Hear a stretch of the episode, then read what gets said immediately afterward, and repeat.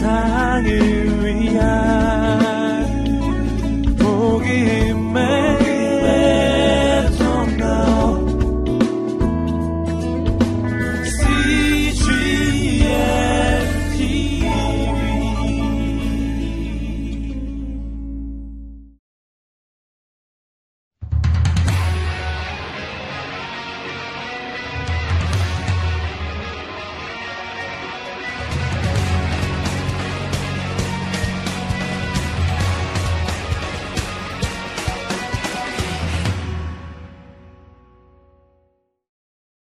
예레미야 시대적 배경 보이시죠? 요시야 시대 때도 사역을 했고 어떤 요시야? 율법책 요시야 때 여호와스는 어떤 여호와스? 세달 통치 여호와스 여호야김 1차 포로 여호야김 여호야킨 2차 포로 여호야킨 시드기야 유다 멸망 시드기야 이 모든 시대 속에 예레미야가 사역을 했습니다. 예레미야 삶의 특징은 우리 279쪽을 좀 보시겠습니다. 279쪽이요. 삶의 특징. 279쪽. 네. 고독과 눈물의 선지자 보이시죠? 네. 거기 보시면 하나님께서 예레미야에게 뭐라고 말씀하셨는가 하면요. 너는 이 땅에서 아내를 취하지 말라는 거예요. 다른 말로 하면 뭐 하지 말라고요? 예, 결혼하지 말아라.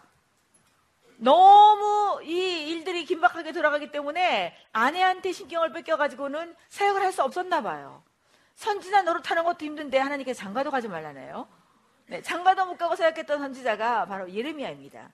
두 번째, 두 번째는요, 장가 못 간 것도 참 정말 억울한데, 두 번째는 가족과 동네 사람들에게까지도 배척을 받았습니다. 배척을 받은 이유는 무엇일까요? 예레미야가 지금 무엇을 예언하고 있습니까? 네, 바벨론 포로로 잡혀간다는 거예요. 백성들이 그 얘기를 듣고 싶었겠습니까?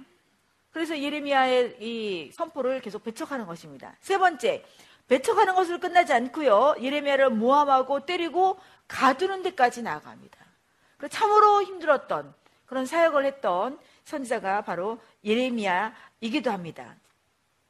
근데 이 예레미야에게 하나님께서 또 선포하게 하신 것이 있어요. 그 내용이 무엇인가 하면 278조 위에서 세 번째 단락 보시겠습니다.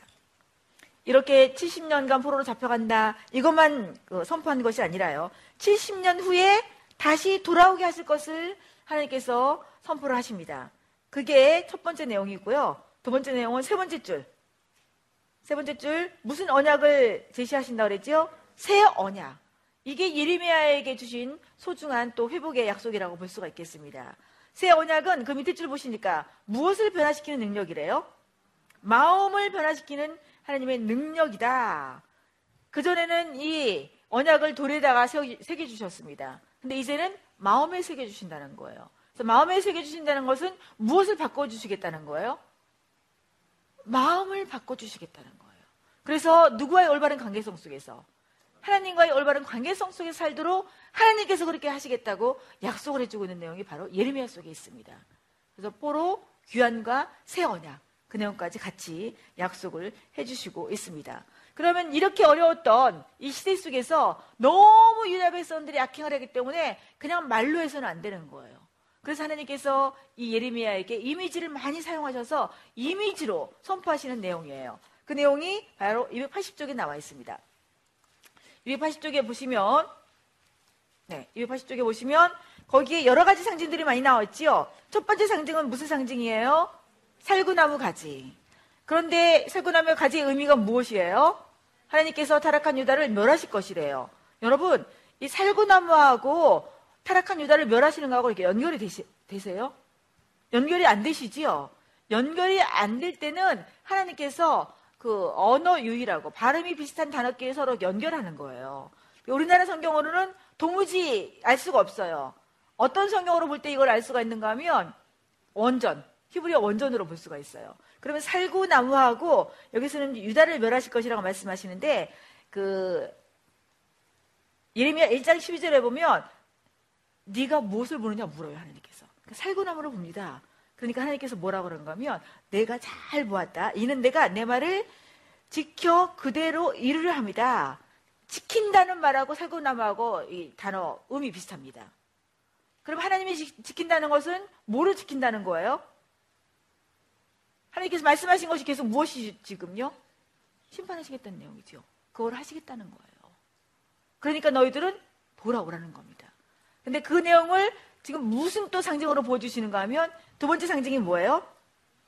가마가 기울어졌지요. 그 기울어진 가마는 바로 누구를 징벌할 것이라는 결국 유다를 징벌할 것이라는 그런 메시지이기도 합니다. 그 다음에 썩은 배띠. 이 띠가 썩었어요.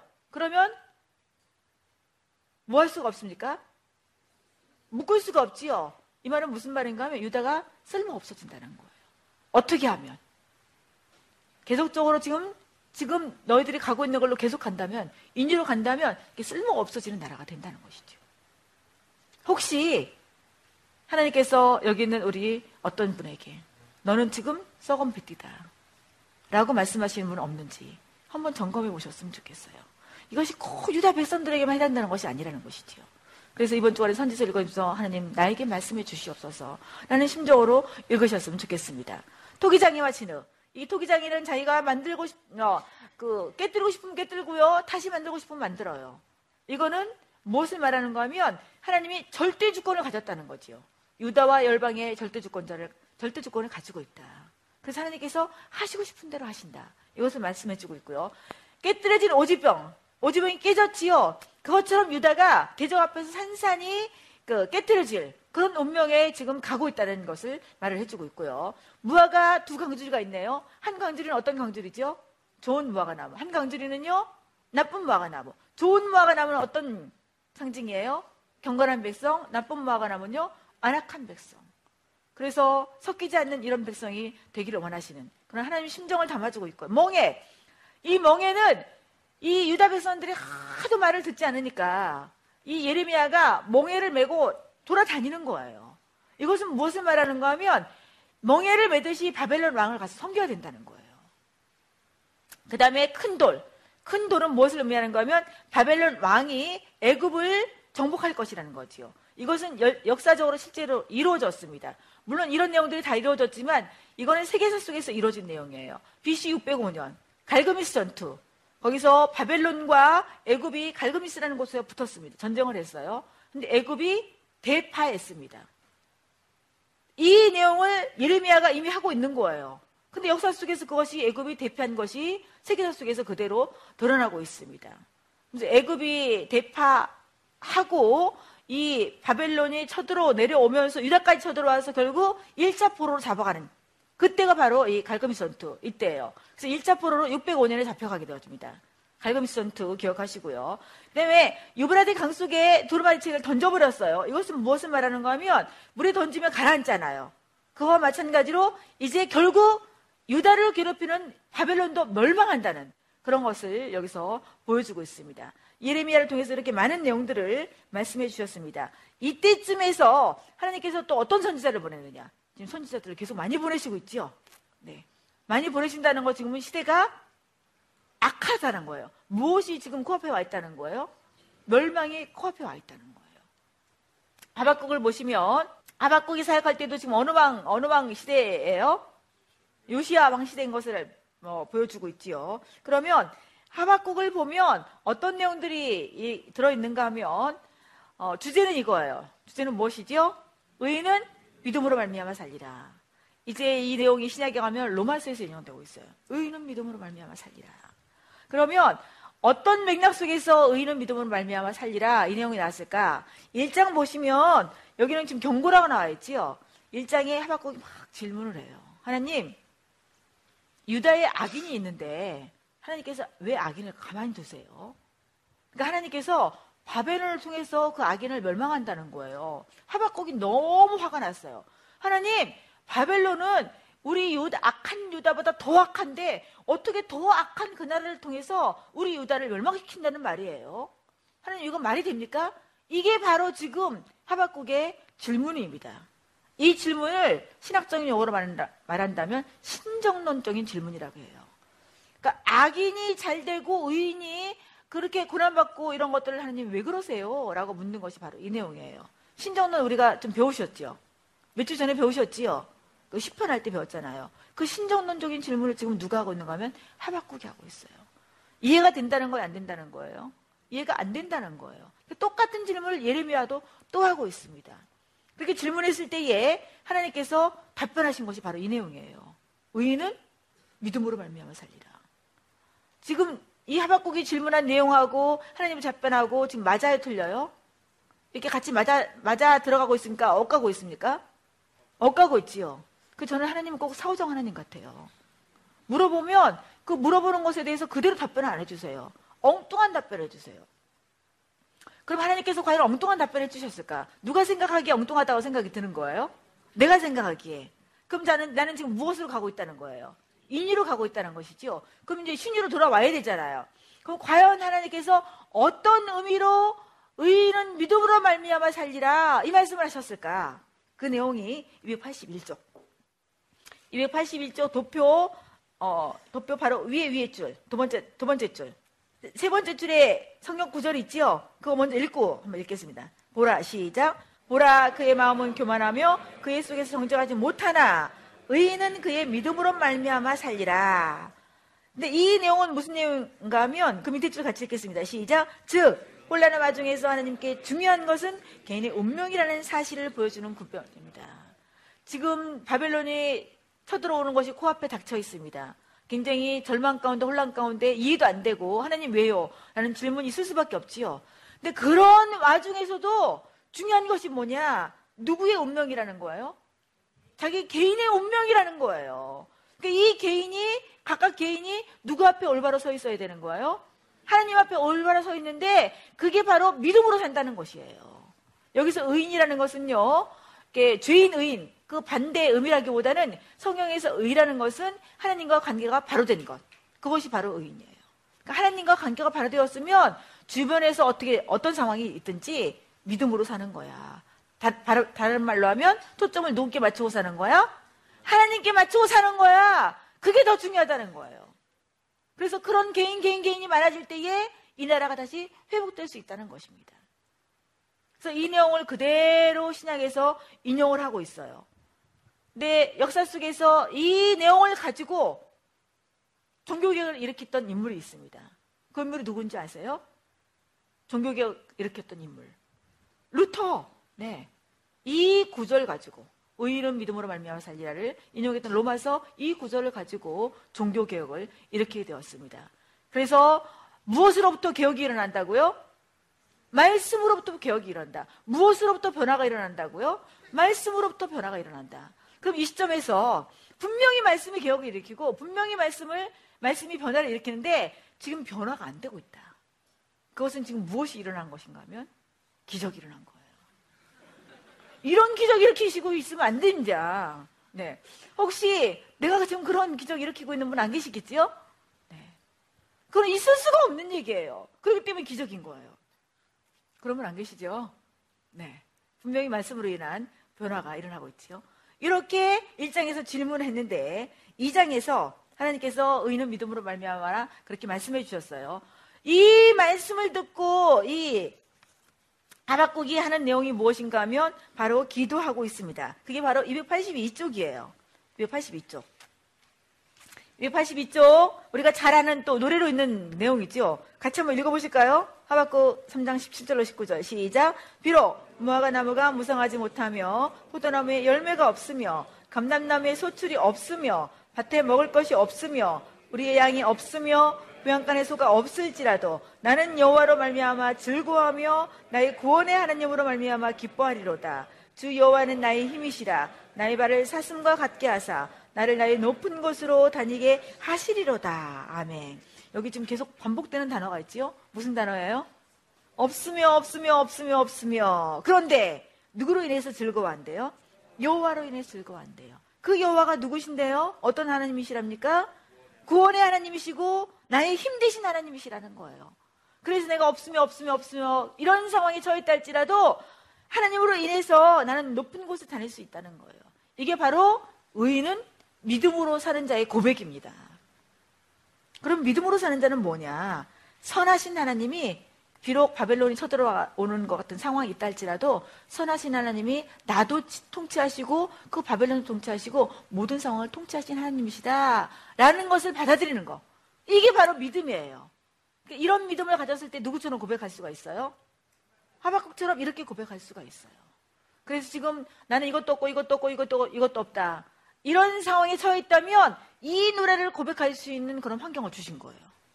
그래서 하나님, 나는 여호와로 말미암아 즐거워하겠습니다.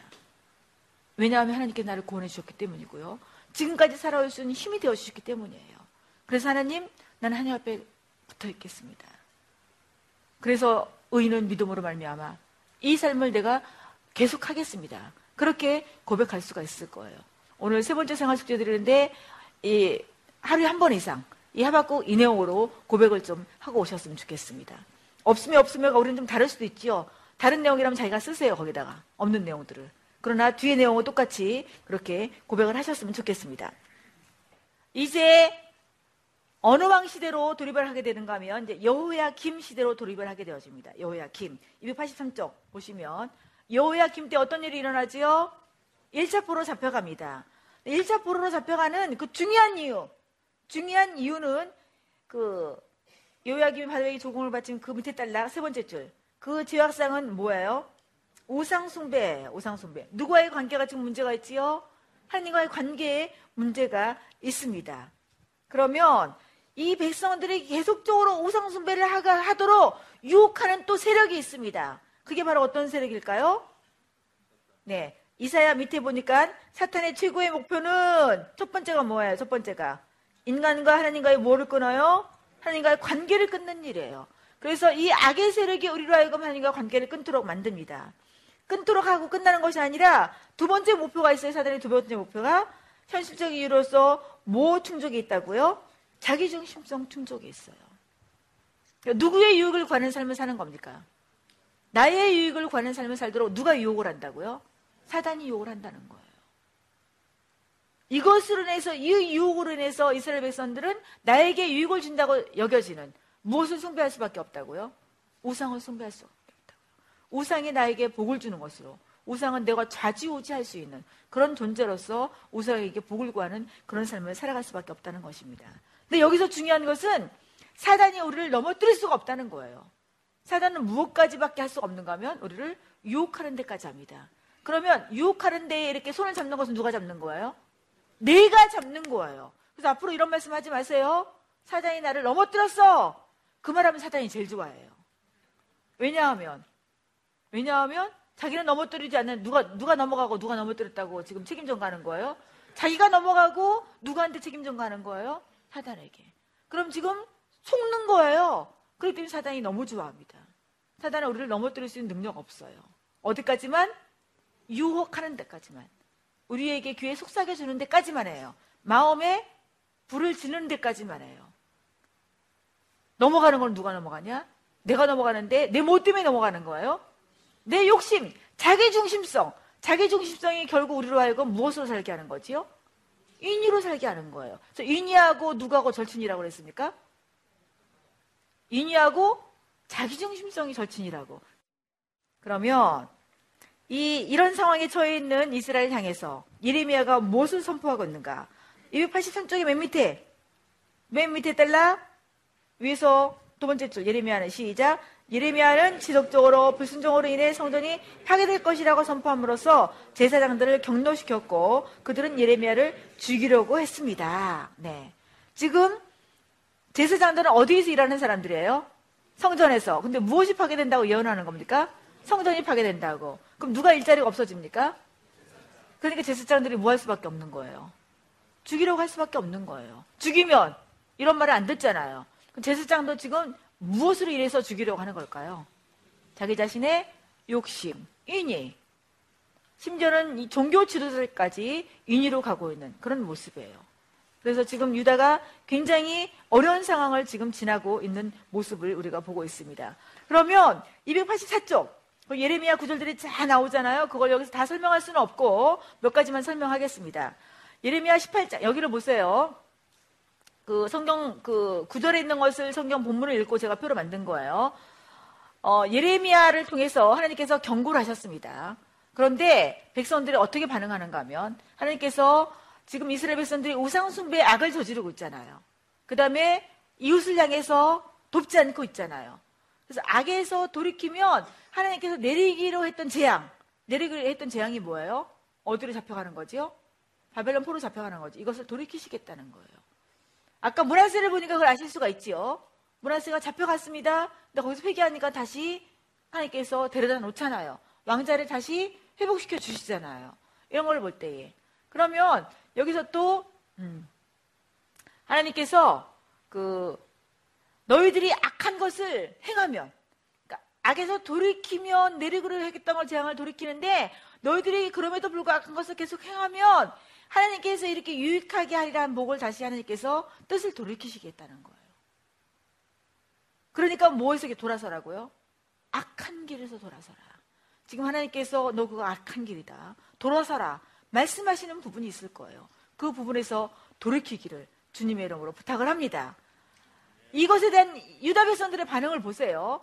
우리는 우리의 계획대로 행하겠습니다. 무엇으로 살겠다는 거예요, 지금요? 인의대로 가겠다는 거예요. 그리고 자기의 각기 악한 마음에 완악한 대로 지금 행하고 있습니다. 누구를 잊었습니까? 하나님을 잊었어요. 험한 것에 분양을 하고 있습니다. 무엇에 분양을 하는 거지요? 우상에게 분양을 하는 거예요. 그러니까 하나님과의 관계에 문제가 지금 심각한 것을 보여주고 있습니다. 그 심각한 상태로 놔두지 않고 돌아와라. 내가 내리기로 했던 것을 다시 돌이키겠다. 이렇게까지 말씀을 하시는데 돌아오지 않고 있는 유다 백성. 그 백성들을 향해서 하나님께서 다시 말씀하십니다. 이 백성들에게는 두 가지 부류가 있다. 이게 두 부류가 있다는 것이 제 말이 아는 것을 여기서 보여주고 있지요. 성경에 또 두 부류만 말을 하고 있습니다.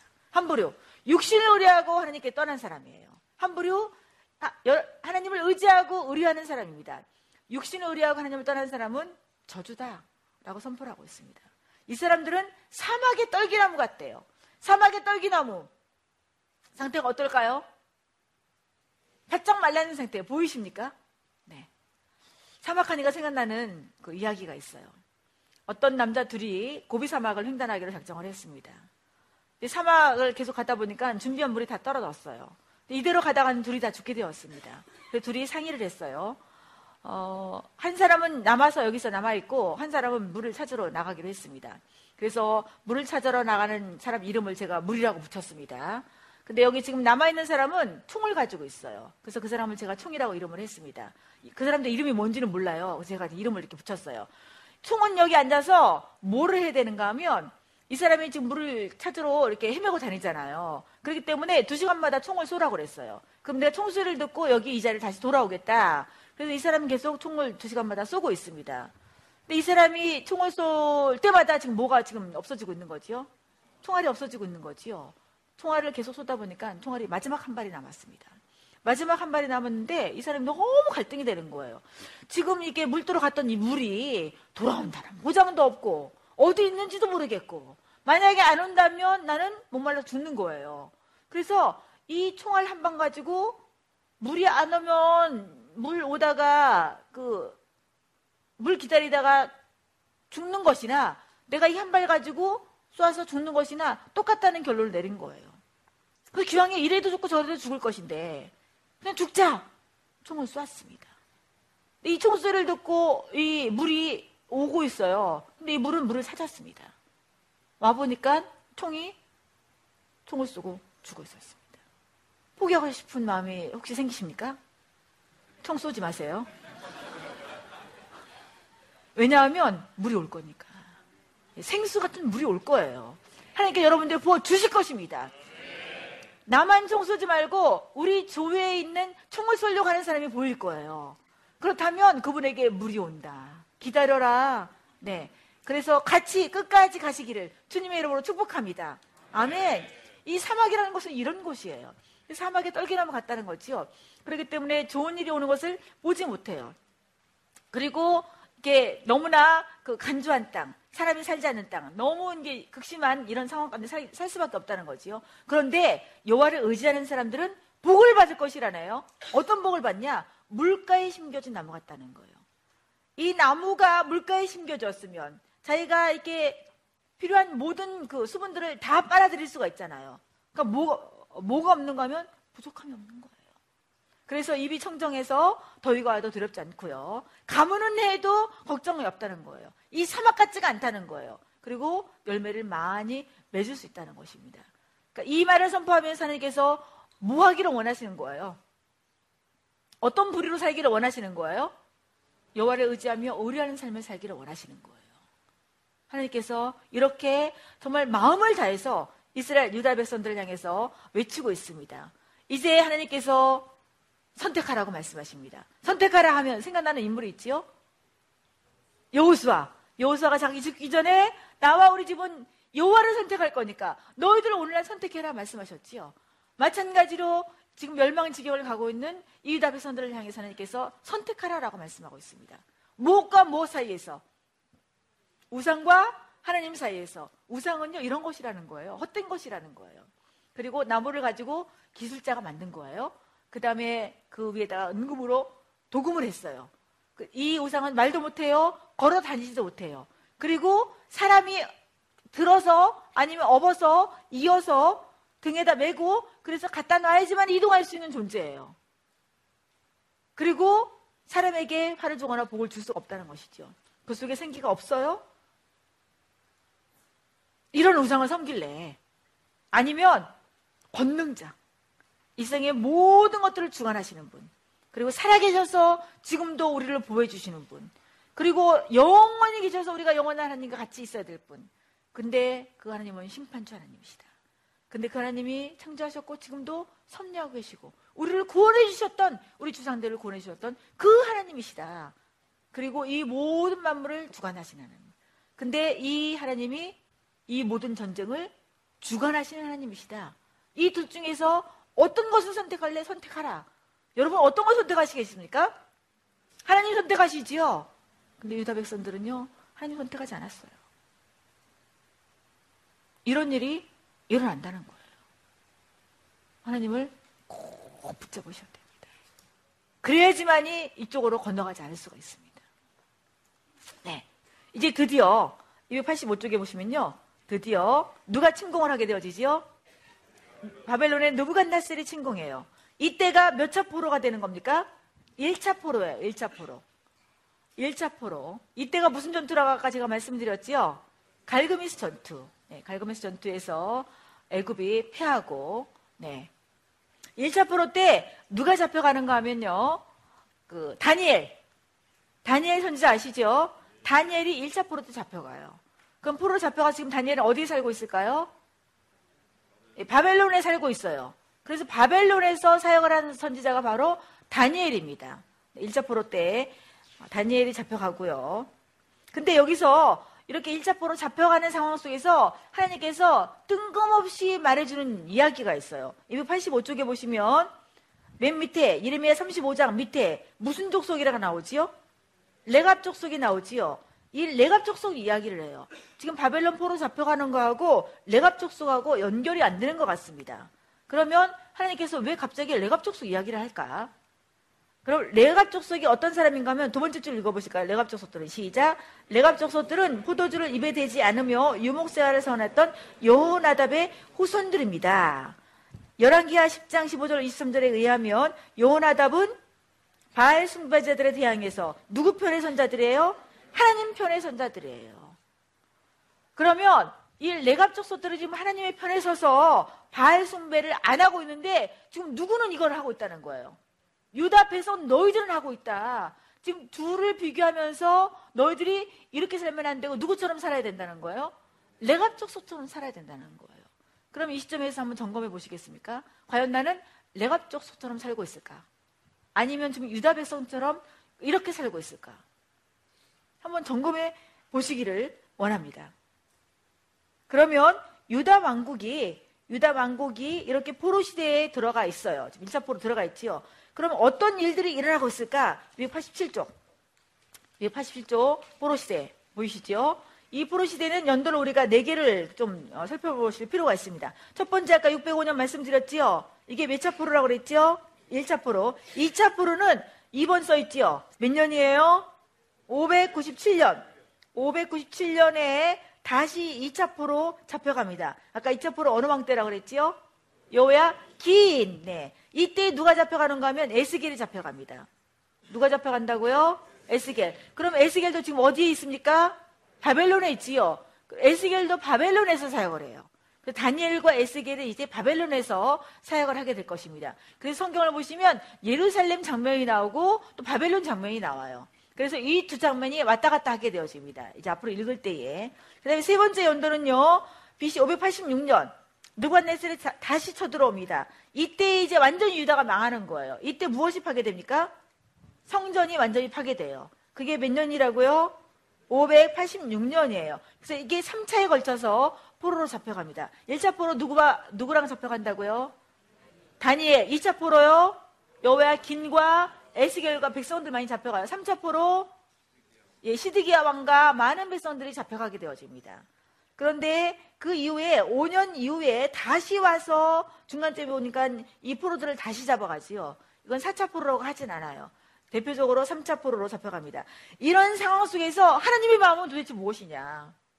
그 내용이 바로 밑에서 다섯 번째 줄이에요. 하나님은 찾으셨습니까?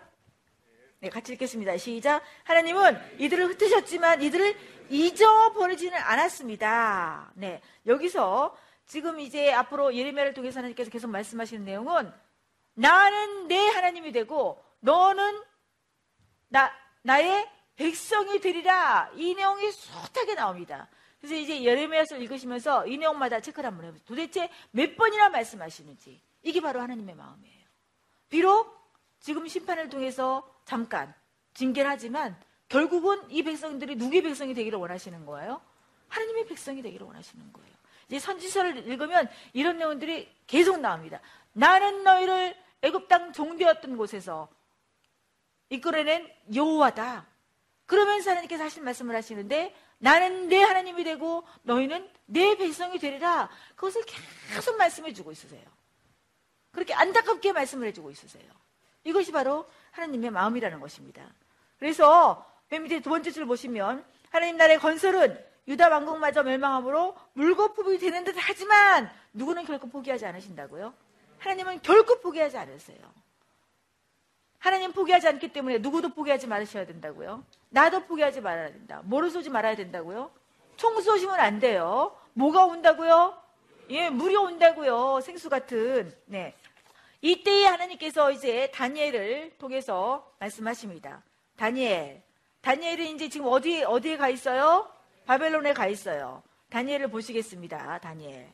다니엘 그 개요를 보시면 주제가 뭐예요? 주제가 모든 생명이 가장 높은 이의 통치를 알리라. 이것은 하나님의 어떤 모습을 드러내고 있는가 하면 하나님을 주권자로 묘사하고 있습니다. 하나님이 어떤 분이시라고요? 주권자. 이 세계의 모든 나라와 모든 역사를 주관하고 계신 주권자이시다. 그걸 드러내고 있습니다. 크게 두 부분으로 나눌 수가 있는데요. 1장부터 6장까지는 역사에 대한 기록이에요. 세계사와 맞물려 들어간 역사입니다. 이 역사가 그대로 다 이루어졌습니다. 세계사 속에서. 두 번째는요, 예언적인 그런 내용이에요. 그럼 다니엘을 우리가 좀 살펴본다면, 1장에 잡혀가서 이 다니엘의 그, 그 바벨론, 바벨론의 음식을 먹도록 요청을 하지요. 다니엘을 먹질 않습니다. 그러면 지금 포로로 잡혀갔는데 그 나라의 환관이 먹으라는데 안 먹어요. 그럼 어떻게 될까요? 죽거나 위험하잖아요. 그런데 이 다니엘이 제안을 합니다. 그러니까 우리가 한, 그냥 나 안 먹어요. 이렇게 거절을 하지 않는 방법을 누구한테 배울 수가 있는가 하면 다니엘에서 배울 수가 있어요. 여기서 협상을 해요. 이게 바로 성경적인 협상 원리이기도 합니다. 어떤 면에서 다니엘은 피스메이커이기도 해요. 한번 시험해 봅시다. 열흘을 시험해 보고 우리의 얼굴이 그대로 있으면 괜찮잖아요. 그러니까 이 환관의 그 목적은 무엇인가 하면 왕의 왕에게 이 사람들을 잘 보여줘야 되는 거예요. 그렇기 때문에 얼굴이 이렇게 빠지고 그러면 안 되는 거예요. 그러니까 제한하는 거예요. 우리가 채식만 먹고도 얼굴이 괜찮으면 되지 않느냐. 한번 그렇게 하면 어떻겠느냐 제안을 해요. 그러면 그건 누구의 목적이기도 해요? 환관의 목적이기도 하고 또 누구의 목적이기도 해요. 다니엘의 목적이기도 하지요. 그 두 사람의 목적이 같, 같은 거예요. 그래서 거기서 그렇게 시험한 결과 하나님께서 어떻게 해주셨어요? 얼굴을 더 윤택하게 해주셨어요. 지금 누가 지금 붙잡고 계시는 걸 보, 봅니까? 하나님께서 붙잡고 계시는 걸 보세요. 모두 붙잡고 있는 거면 우리의 몸에 그런 현상들, 음식이 들어가서 우리 몸을 이렇게 건강하게 하는 이런 것까지도 하나님께서 주권적으로 다스리고 있다는 것을 잘 보여주고 있습니다. 그러면서 하나님께서 이 세상을 어, 다스려 나가시는데 다스려 나가신다는 것을 무엇으로 보여주시는가 하면요. 참 재밌어요.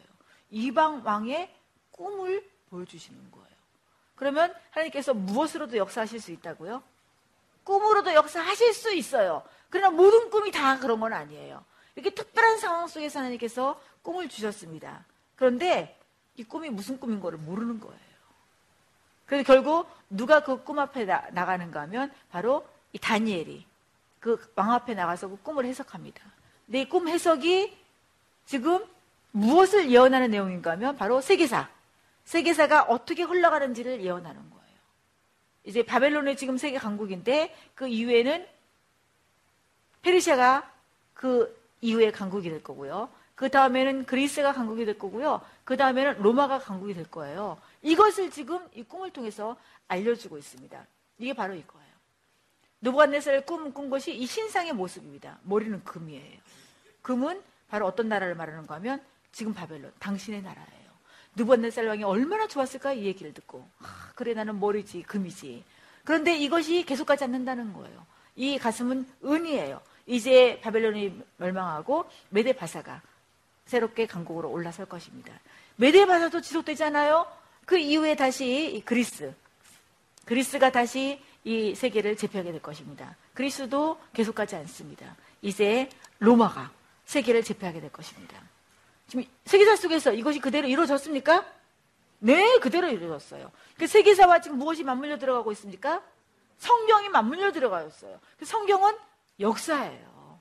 역사 속에서 일어나는 일을 기록하고 있다는 것입니다. 그러면 이 금신상에서 보여주고자 하는 바는 무엇인가 하면 세상 나라와 하나님 나라를 보여주고 있습니다. 세상 나라, 바벨론이 아무리 지금 세계 강국이라 할지라도 바벨론 이하 등등 이 세상 나라는 유한해요. 그리고 결국 망하는 나라입니다. 그래서 지금 성경 속에 있는 나라 없잖아요. 그러나 하나님 나라는 어떤 나라라는 거예요? 영원히 망하지 않는 나라라는 거예요. 이것을 지금 바벨론 왕을 통해서 설명해 주고 있습니다. 그래서 이 다니엘, 다니엘의 특징을 보시면요. 다니엘의 신앙의 특징, 289쪽에 보시면 다니엘 1장 보세요. 다니엘 1장. 다니엘은 어떻게 하기로 결정을 했습니까? 네, 어떤 나라의 뭐 신앙과 그 나라는 어떤 나라지요? 바벨론의 신앙과 섞이지 않기로 결단을 했어요. 섞이지 않기로 결단하니까 누가 이렇게 보호해주고 있습니까? 하나님께서 보호해주시고 있는데 이제 누구까지도 다니엘을 높이는 가 하면 왕까지도 다니엘을 높이는 것을 볼 수가 있어요. 다니엘이 어느 자리까지 올라가는가 하면 총리 자리까지 올라갑니다. 창세기에서 총리 자리까지 올라간 인물이 있었지요? 요셉. 자기 나라예요? 이방 나라예요? 이방 나라에서. 지금 이 다니엘도 자기 나라입니까? 이방 나라입니까? 이방 나라에서 얼마든지 하나님이 높이시면 올라갈 수가 있다는 거예요. 초점을 누구께 맞췄을 때에 하나님께 맞췄을 때에 우리 가운데도 그런 역사가 좀 일어났으면 좋겠습니다. 내가 초점을 맞췄을 때에 정말 내 생각으로는 안 될 것 같았습니다. 그러나 초점을 맞췄습니다.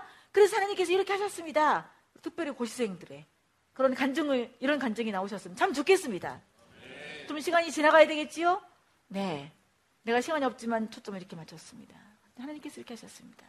그런 간정들이 많이 많이 나오기를 하나님께서 그렇게 사용하시기를 주님의 이름으로 축복합니다. 아멘. 네. 다니엘이 그러면 다니엘이 어떻게 이방 나라에 이방 나라의 땅에서 섞이지 않기로 결단을 할 수 있었을까? 결단을 할 수 있었을까? 다니엘의 고백을 통해서 보면 알 수가 있어요. 다니엘 2장 맨 밑에 성경 구절을 좀 보시겠습니까?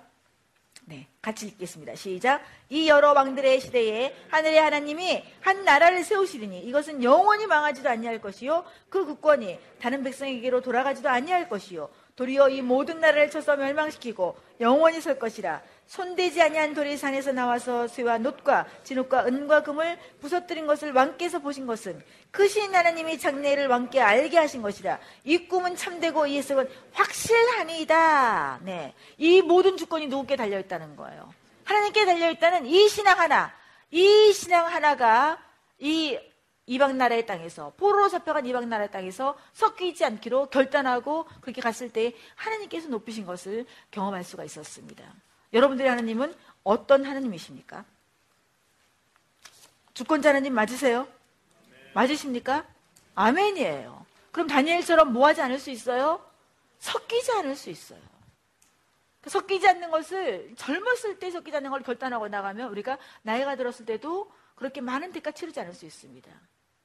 근데 나이가 많은 때 돌아서려면 이게 너무나 힘든 거예요. 그래서 우리 청년의 때에 곤고한 날에 이르기 전에 주 여호와를 경외하고 하나님의 주권자 되심을 그렇게 굳건히 믿고 나갈 수 있는 귀한 여러분 되시기를 주님의 이름으로 축복합니다. 지금 이렇게 바벨론이 굉장히 강성하고 있잖아요. 이 바벨론이 어떻게 될 것인가? 그것을 예언하고 있는 내용이 어떤 내용인가 하면 292쪽. 네. 두 번째 따라 찾으셨죠? 49장은 시작. 49장은 암몬, 에돔, 다메섹, 게달, 엘람의 멸망에 대하여 예언합니다. 50장, 51장은 바벨론의 멸망에 대한 예언입니다. 결국 바벨론이 멸망되는데 누구에 의해서 멸망되느냐? 몇 밑일 줄? 실제로 BC 539년 누구에 의해서 멸망을 해요? 메대의 고레스 왕에 의해서 멸망을 당하게 되어집니다. 역사 속에서 그대로 실현이 되었습니다. 하나님께서 말씀하시면 그대로 성취가 됩니다. 그렇기 때문에 여러분들은 하나님 말씀을 붙잡고 하나님께 약속의 말씀을 주장하실 수가 있습니다. 왜냐하면 약속하신 것은 반드시 어떻게 하니까 반드시 지키기 때문에. 그래서 성경을 이제 그냥 읽지 마시고요. 약속의 말씀을 보여줘 보세요. 그리고 기도하실 때 약속의 말씀을 하나님께 주장하시면 하나님께서는 그 약속을 지키시는 하나님이시라는 것을 우리가 오늘 내용을 통해서 아실 수가 있습니다.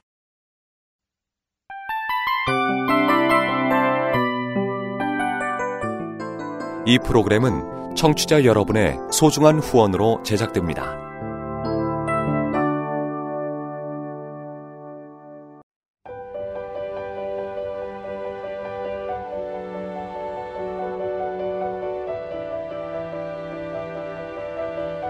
세상에는 수많은 교회들이 있지만 더 깊이 있는 말씀 강해를 찾기 위해 크기로만 교회를 선정하지 않습니다. 보다 좋은 영적 콘텐츠를 더 많이 나누기 위해 방송비를 받지 않습니다. 1년 365일 복음만 전하고 싶어서 우리는 광고를 하지 않습니다. 온누리의 복음을 땅끝까지 CGN TV와 함께 땅끝 성교사가 되주세요